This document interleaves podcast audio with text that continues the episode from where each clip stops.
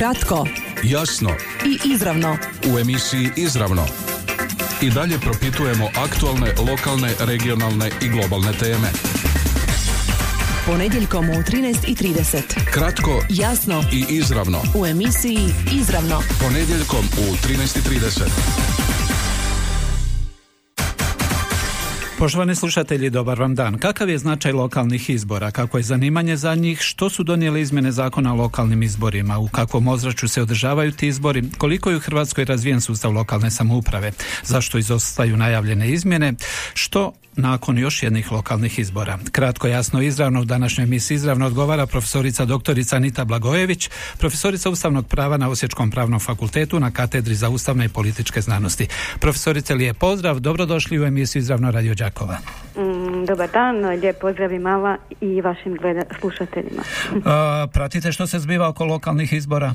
E, naravno, lokalna samouprava je tema s kojom se ja intenzivno bavim, znači tema koja je u fokusu i moga znanstvenog interesa, ali i interesa kao građanke jel, ove države. Ajmo, pro- pratim? Ajmo najprije kao građanka. Hoćete li izići na izbore? Naravno. Smatram to svojom, svojim i pravom, ali i dužnošću. jel? Dakle, pogotovo kada je riječ o lokalnim izborima, e, nekako smatram da je to e, čak možda i bitnija dužnost nego izaći na primjerice parlamentarne izbore. jel?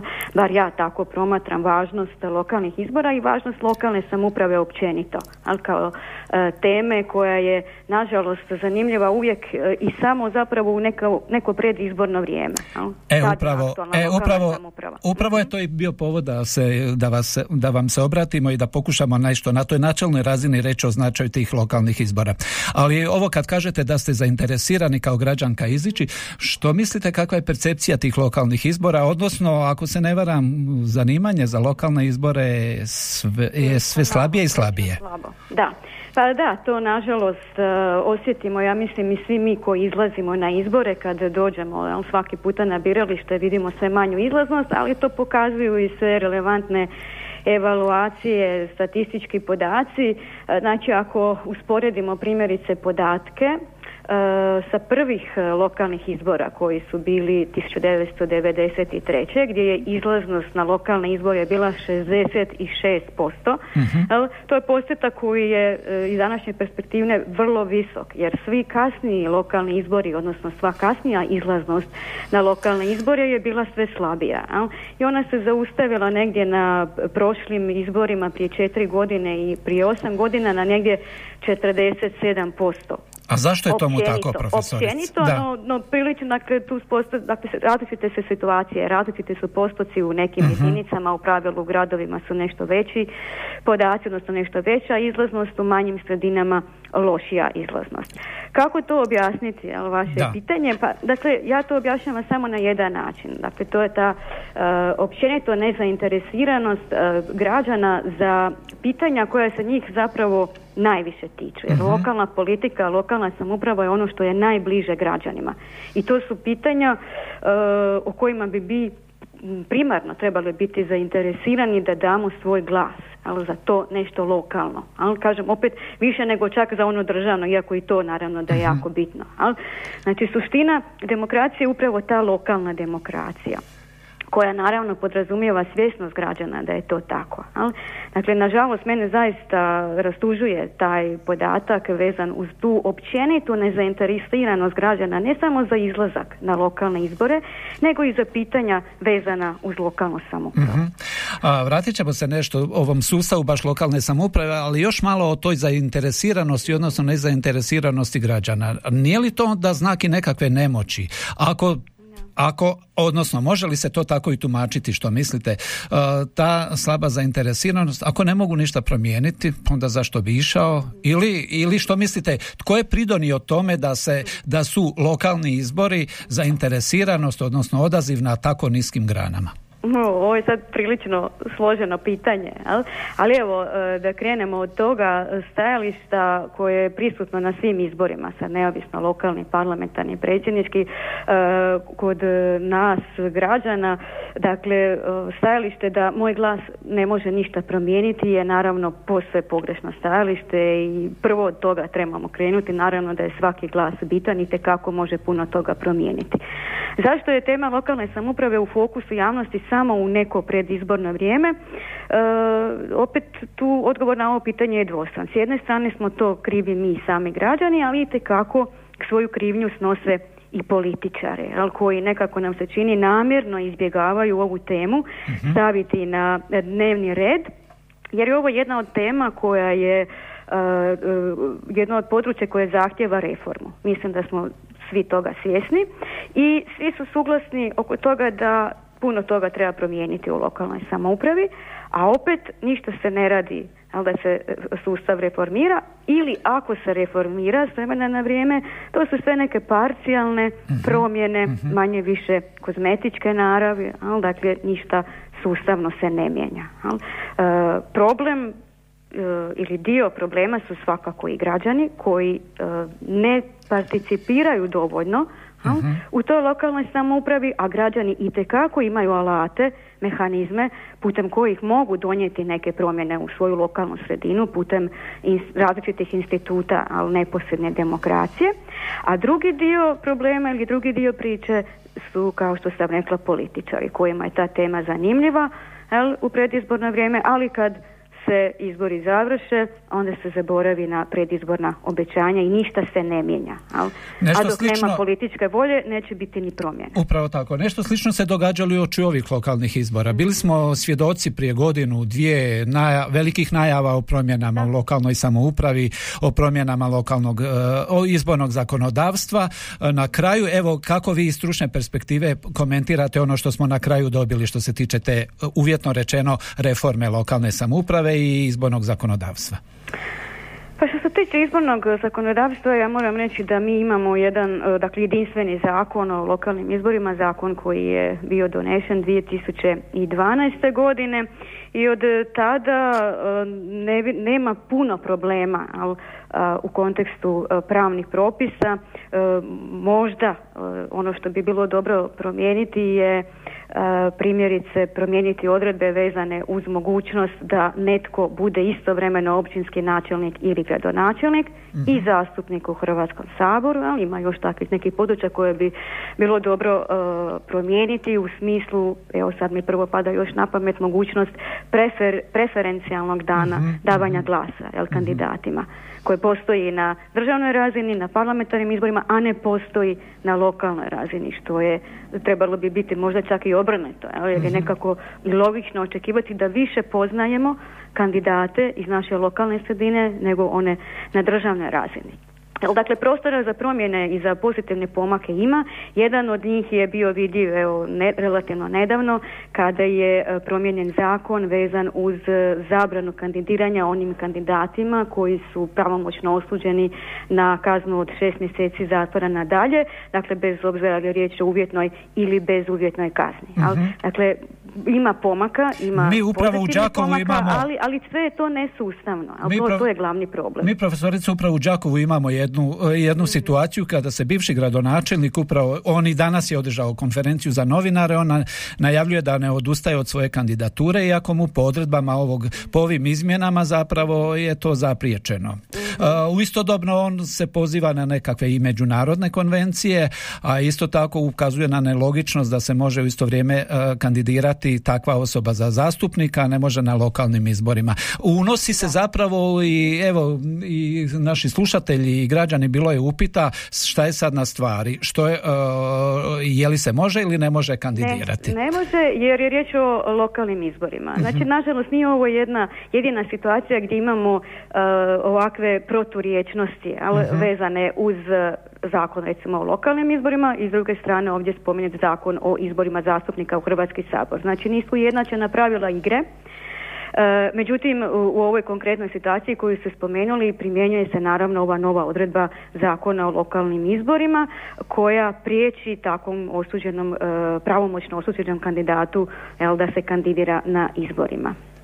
Bilo je puno povika na to da se na taj način određ, vladajuća stranka želi riješiti nepočudnih iz vlastitih redova i slično. Kako komentirate? Za... Je li ovo ulaženje u, u ta nekakva ustavna prava da svi imaju pravo na se kandidirati, i, e, birati i biti birani? Ima i čak takvi tumačenja.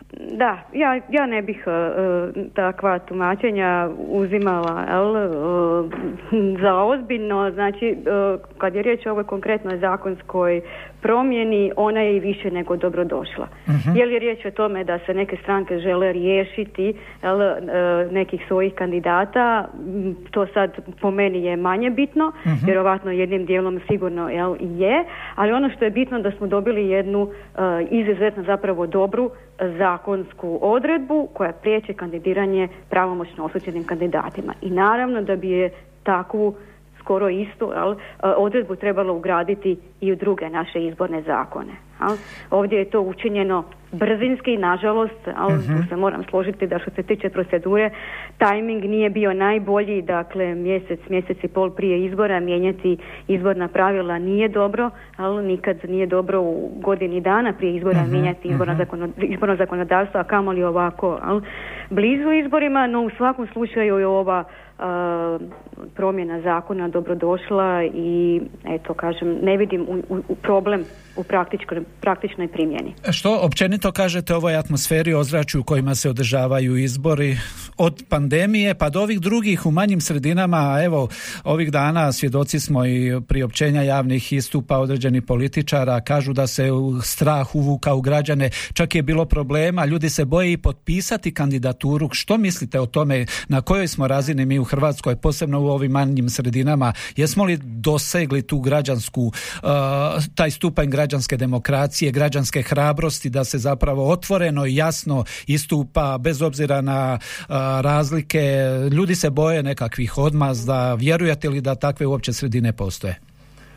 Uh, najvjerojatnije da, kod nas što šta postoji pa sigurno i takve manje u pravilu sredine. Uh, no ovo baš prvi dio pitanja vezan uz uh, izbore u pandemijskim okolnostima. Imali smo i parlamentarne izbore uh u takvim okolnostima pa su oni uredno u skladu sa Ustavom i zakonom obavljeni i tako će najvjerojatnije, ali budući da su raspisani izbori i, i sasvim sigurno će biti i provedeni i ovi lokalni izbori proći u pandemijskim okolnostima i tu nismo iznimka, dakle većina država koje su se zatekle ovim vremenima jel, e, i trebale su obaviti neku vrstu izbora na svojem teritoriju su obavili te izbore, samo neke su iznimno jel, odgodile izbore za sretnija vremena.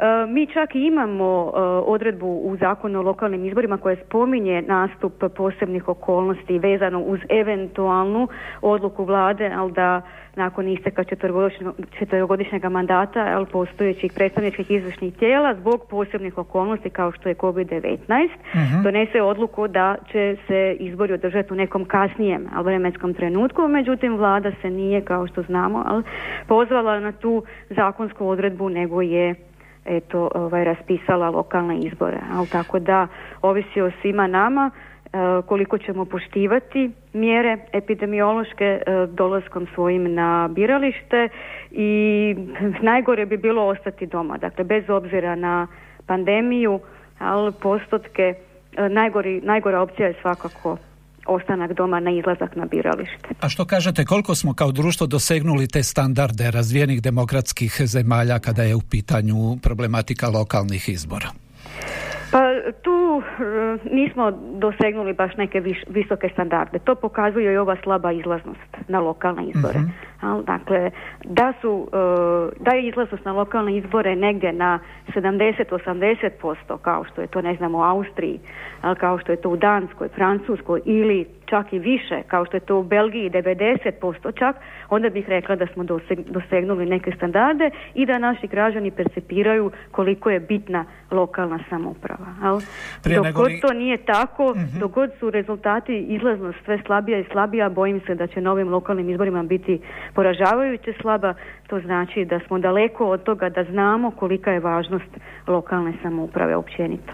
A kako tu stojimo što se tiče, evo, bilo je govora da će dogoditi tu velike promjene, smenjenje broja jedinica lokalne samouprave, čak i neke nadležnosti i slično, međutim ništa se nije promijenilo, odnosno zaživio je ovaj sustav i sad iz malih općina kažu nemojte dirati to jer je to jedini način da mi sami nešto učinimo, istodobno e, smo svjedoci ocjena, odnosno i pravni stručnjaci e, upozoravaju da je ovakav sustav nefunkcionalan, da se podosta tu šlepa i onih jedinica lokalne samouprave koje nisu u stanju same preživljavati. Što evo kao e, stručnjak kažete na to? Evo, pa ja moram reći da smo mi već u startu, dakle kod prvog zakonskog okvira kojima je ustrojen veliki broj malih lokalnih jedinica u Hrvatskoj pogriješili nismo samo mi, to su tako su slično napravile i e, zemlje iz naše regije, dakle druge bivše socijalističke države. Dakle, u statu smo se odlučili za pogrešan model lokalne samouprave koji se temelji na velikom broju malih lokalnih jedinica pod kapacitiranih, ali što se tiče niza e, svojih sposobnosti i kapaciteta. I onda smo e, još s godinama činili daljne pogreške, povećavali i onako mali broj ali, i općina i gradova, jedino se nam županije, županijska razina je ostala stabilna. Ali. I e, kao što sam i uvodno bila rekla, svi su svjesni toga da ovakav sustav nije dobar. Da to je sustav koji ne potiče lokalnu autonomiju, ne potiče samostalnost E, lokalnih jedinica. To je sustav koji ide u korist centralizacije, jer male lokalne jedinice ovise o pomoći iz državnog proračuna e, da bi e, svoj lokalni proračun uspjele ostvariti. I stručnjaci, dakle, već desetljećima praktički govore o tome da se mora napraviti prava, korjenita, sustavna E, reforma lokalne samouprave e, koja ne bi obuhvatila samo ovu teritorijalnu dimenziju, mhm. znači da dobrano smanjivanje broja lokalnih jedinica, eventualno uspostavljanje regija, nego bi se e, orijentirala i na druge bitne segmente lokalne samouprave, upravna decentralizacija, financijska decentralizacija, koja je tu također jako bitna. Odnosno, ono što nama treba je doista da stručnjaci kažu što je potrebno. Oni su to već i rekli. A jesu li, jeste li, jeste li dovoljno? Nema dovoljno političke volje da se to posluša i da se doista napravi. Ali jedan bolji model lokalne samouprave. Ali mi smo i svjedoci bili da se zapravo dijelom struč, e, dio stručnjaka uključi u nekakve e, predpripremne ili pripremne radnje i na kraju zapravo konačni prijedlog uvijek ostane bez tih ključnih e, mjera, odnosno prijedloga koje stručnjaci predlažu. Jeste li vi stručnjaci dovoljno glasni i jasni kada je u pitanju ta problematika? Kako nametnuti zapravo po tom pitanju onda nikad neće postojati u Hrvatskoj konsenzus da se tih političkih političkih subjekata koji odlučuju o tome donesu nekakve radikalne, odnosno potrebne reforme, da ne spominjem taj pojam radikalne. Da, a da, nažalost, ja moram reći da je tu, ne samo kad je riječ o lokalnoj samoupravi, nego i u drugim područjima, taj odnos struke i politike prilično na niskim granama. Znači, struka kaže, glasna je koliko može biti glasna, ali kada je riječ o konkretnim rješenjima, i onda tu zapravo političari ne slušaju ta rješenja, osim ako im u nekom trenutku ne odgovaraju. Nažalost. E, osim toga bih također spomenula da e, zbog eto razgranatog sustava općina, gradova, uh velikog broja zaposlenih u tim osobama, imamo potencijalno naravno i socijalni problem vezan uz eventualna buduća smanjivanja lokalnih jedinica. Mhm. imamo također i činjenicu da, a to je i dokazano znanstveno, da što duže neki e, oblik teritorijalne organizacije postoji, opstoji u vremenu, to je čak i otpor građana mhm. prema reformi veći. A mi sad već imamo ovaj sustav skoro tri desetljeća, al tako da su se i građani naviknuli da imaju svoju općinu tu negdje blizu ili gradska tijela i tako dalje i oni bi najvjerojatnije e, nekom e, velikom, velikom, ovaj, velikoj reformi lokalne samouprave rekli ne. Al tako da sad imamo jedan više struki problem a opet, kažem, dok ne bude dovoljno političke volje da se on riješi, e, ništa se neće riješiti, bez obzira na sva ova stručna promišljanja, razmišljanja, knjige, radove al, i svjesnost toga da, da se... A kako to rade vani, profesorice? Molim? Kako to rade vani? Kako to rade vani. Pa da, mi se volimo, mi se volimo pozivati, čak e. se kažu i prepisuju određene odredbe, umjesto da kažu da trebamo na temelju vlastite tradicije razvoja lokalne samouprave e, probati pronaći nekakva optimalna rješenja. Ovdje slušamo na jednoj strani ocjene kako je ovo predimenzioniran sustav što se tiče broja e, jedinica lokalne samouprave, financijski je to isto tako upitna opstojnost, međutim s druge strane evo, ne sluša se zapravo ono što se treba. da, e, isto teško pitanje. Ali evo ja bih navela, to često volim navesti kao primjer, e, primjer Danske, koja je imala jednu e, prije eto 20 godina, jednu i 15, provela je svoju reformu lokalne samouprave. Na način da se to nije dogodilo odjedanput, nego su prvo nekoliko godina, vjerojatno i desetljeća, dobrano promišljali što trebaju napraviti, zašto će smanjiti broj svojih e, lokalnih jedinica, odnosno općina i u kakvim će to fazama raditi. Njihovu reformu su naravno diktirali stručnjaci, provodila politika, ali su i sami građani i tekako se pitali što i kako napraviti što se tiče smanjivanja e, općina kod njih. Odnosno dobar dio njihovoga, njihove reforme lokalne samouprave, smanjivanja općina, temeljio se na dobrovoljnosti samih građana. Oni su ti koji su bili svjesni toga da sustav kao takav ne može opstati, da je potrebno smanjiti broj općina, oni su ti koji su i koji su se tekako pitali za za mišljenje i to mišljenje je poslušano.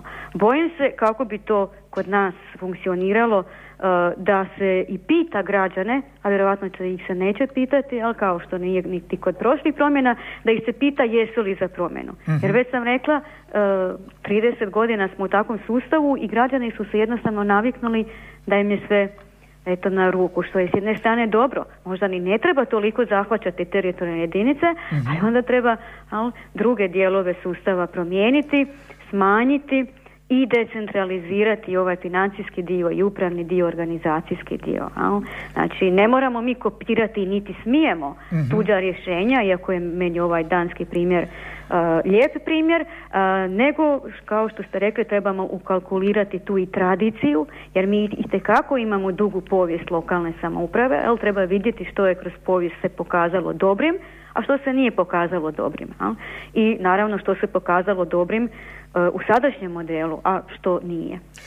I za kraj čisto jedno tehničko pitanje što se tiče provedbe ovih izbora 16. svibnja, tu ne vidite nikakve poteškoće, probleme, naime bit ću vam iskren profesorice, mi smo danas u današnjoj emisiji htjeli upravo nešto više reći o toj tehničkoj provedbi, o tom predizbornim aktivnostima i čak smo izvali predsjednicu gradskog izbornog povjerenstva, međutim, e sad me isto me zanima vaše razmišljanje. Ona je odbila sudjelovati u emisiji uz obrazloženje da s obzirom da je evo usput i vama informacija, s obzirom da je direktorica Radio Đakova jedna od kandidatkinja na mhm. lokalnim izborima, pa kao u tom smislu da ne, ne želi da, tako je, ali u isto vrijeme obratio sam se nakon toga predsjedniku Županijskog izbornog povjerenstva, gospodin Vrban kaže da nema nikakvih zapreka da ona kao predsjednica Gradskog izbornog povjerenstva govori o, tehnički, o tehničkim mhm. Pripremama za izbore i slično. E sad, mi imamo u tom smislu određeno, evo i uloga medija, bilo bi zanimljivo čuti i vaše mišljenje o tome. Pa ja se, ja se slažem sa mišljenjem predsjednika Županijskog izbornog povjerenstva, dakle ako je riječ o tehničkim stvarima, a je bilo planirano koliko sam uspjela shvatiti, nema nikakvog tu potencijalnog sukoba interesa. Znači to su objektivne stvari, e, propisane stvari, tehničke stvari, ne vidim razloga da za ovako otklanjanje i e, negostovanje, dakle ne vidim tu nikakav sukob interesa bilo kakve naravi. Što kažete ulozi medija općenito u predizborno vrijeme, dizanju razine tolerancije, snošljivosti, s obzirom da smo svjedoci ponekad i vrlo žustrih, žestokih napada i slično. Kakva je, kakva je politička kultura kod nas? Posebno evo na istoku, ajmo se ograničiti. S obzirom na, imali smo prilike kroz ovih 30 godina biti svjedocima mnogih e, situacija. Da. Pa, nažalost, moram reći da tu nismo na nekim visokim granama što se tiče e, političke kulture, a čak i općenito kulture, ni pravne. Jednostavno, tu bi mediji trebali imati i puno čak veću ulogu. Ali, dakle, mediji mogu imati i pozitivnu ulogu, mogu, nažalost, nerijetko imaju i negativnu ulogu plasiranjem različitih dezinformacija, ali trebali bi barem eto na ovom lokalnom nivou ne barem nego sasvim sigurno ali bi trebali imati značajnu ulogu u smislu podizanja tog te razine i važnosti lokalne samouprave, važnosti izlaska na izbore, važnosti prepoznavanja prava općenito pa i onda ovog biračkog prava, jel? odnosno političke kulture općenito kao što ste to istaknuli. Jel? Znači, e, iako ja nažalost moram reći, evo drago mi je da ste mi se vi sa radija javili, ali nekako mi se čini da općenito, vjerovatno dijelom i zbog eto, pandemije koja je jednostavno cijeli fokus svega i svačega stavila na sebe, da je čak i ova tema lokalnih izbora podzastupljena, uh da rijetko se zapravo čita, sluša o lokalnim izborima i o njihovoj važnosti. I tu bi definitivno trebalo poraditi, ali na tome da i sami mediji budu, budu svjesni svoje uloge i na ovom području.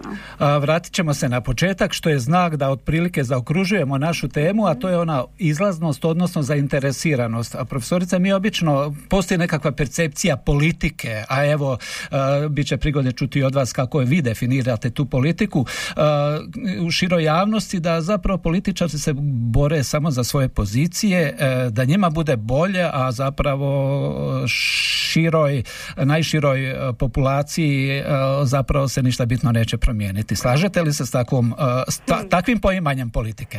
Da, znači politika po definiciji bi trebala biti uh, borba za opće dobro, za, za boljitak svih nas, ali? za bolju budućnost svih nas. Uh, slažem se da velika većina građana nažalost politiku etiketira uz neke negativne stvari i da su asocijacije vezane uz, tu, uz taj pojam prilično negativne. E, da se politika percipira kao borba za vlast, e, borba za pozicije, borba za fotelje. Moć. E, nažalost, borba za moć, da. A trebalo bi se o politici razmišljati samo kao pozitivnom, kao žrtvi koju netko daje za sve nas, stavljajući se u tu neku poziciju. moći, ali i odgovornosti. Bojim se da smo mi daleko, daleko od takvog poimanja politike. Kad izlazite na izbore, što vam je važnije, stranka ili ime? E, kad izlazim na izbore, važnije mi je ime i pogotovo na lokalnim izborima i zato nije dobro da eto na lokalnim izborima nemamo tu mogućnost davanja preferiranog glasa. To mi je žao i nadam se da neka vrlo bliska u bliskoj budućnosti promjena izbornog zakonodavstva će biti vezana upravo uz davanje, uz mogućnost davanja preferiranog glasa. Znači ne gledam, ne gledam na lokalnim izborima na stranačku pripadnost, uh nego na ime i prezime osobe i njezine sposobnosti. E, iako, nažalost, bojim se da velika većina građana, onih koji izađu na lokalne izbore, e, se e, preslikava hm. svoje stranačke preferencije onako kako glasa na parlamentarnim izborima na državnoj razini, on glasa i na lokalnim izborima bez obzira na kandidate, što nije dobro. Upravo to i zadnje pitanje, koliko je zapravo na ovoj lokalnoj razini tog ideološkog svjetonazorskog? Pa bojim se da puno. E, mi smo općenito društvo koje e, stalno je na nekim temama ideološke naravi. Stalno smo u nekim e, povijesnim zavrzlamama, stalno se vraćamo u prošlost i sve, kažem to, još ideološki obojeno. Bojim se da je to tako na svim izborima, da tu lokalni izbori nisu, nisu iznimka. Kad razgovarate sa studentima o ovim temama, koliko su zainteresirani? Jako slabo. Htjela sam to spomenuti još uvodno, ali evo dobro da ste postavili pitanje. E, kad god dođemo do teme lokalne samuprave, e, ne samo da studenti ne znaju skoro ništa o lokalnoj samoupravi, nego ta ih tema uopće niti ne zanima. Uspijem doći do nekih studenata pa mi se poslije jave i kažu pa mi pojma nismo imali zapravo šta, šta je to lokalna samouprava, koje mogućnosti mi građani imamo u toj mhm, lokalnoj mhm. samoupravi, ali bojim se da dobar dio njih i dalje ostane pasivan prema toj temi. Ali, nažalost, kažem, to sam primijetila da je jedno od područja gdje je totalni pasivizam, a on je vjerovatno refleksija i onoga što u obiteljima, u domovima, odnosno u svojoj sredini mladi vide ili ne vide. I na kraju vaša poruka slušateljima Radio Đakova, odnosno biračima bi bila? Izađite na izbore. Poštovani slušatelji, gošća današnje emisije izravno bila je profesorica doktorica Anita Blagojević, profesorica ustavnog prava na Osječkom pravnom fakultetu na katedri za ustavne i političke znanosti. Profesorice Blagojević, hvala vam lijepa do neke nove prigode uh, u programu Radio Đakova. Eto, lijep pozdrav i vama i vašim slušateljima. Do slušanja. Do slušanja. Kratko, Jasno i izravno. u emisiji Izravno. I dalje propitujemo aktualne, lokalne, regionalne i globalne teme. Ovaj programski sadržaj sufinanciran je sredstvima Fonda za poticanje pluralizma i raznovrsnosti elektroničkih medija.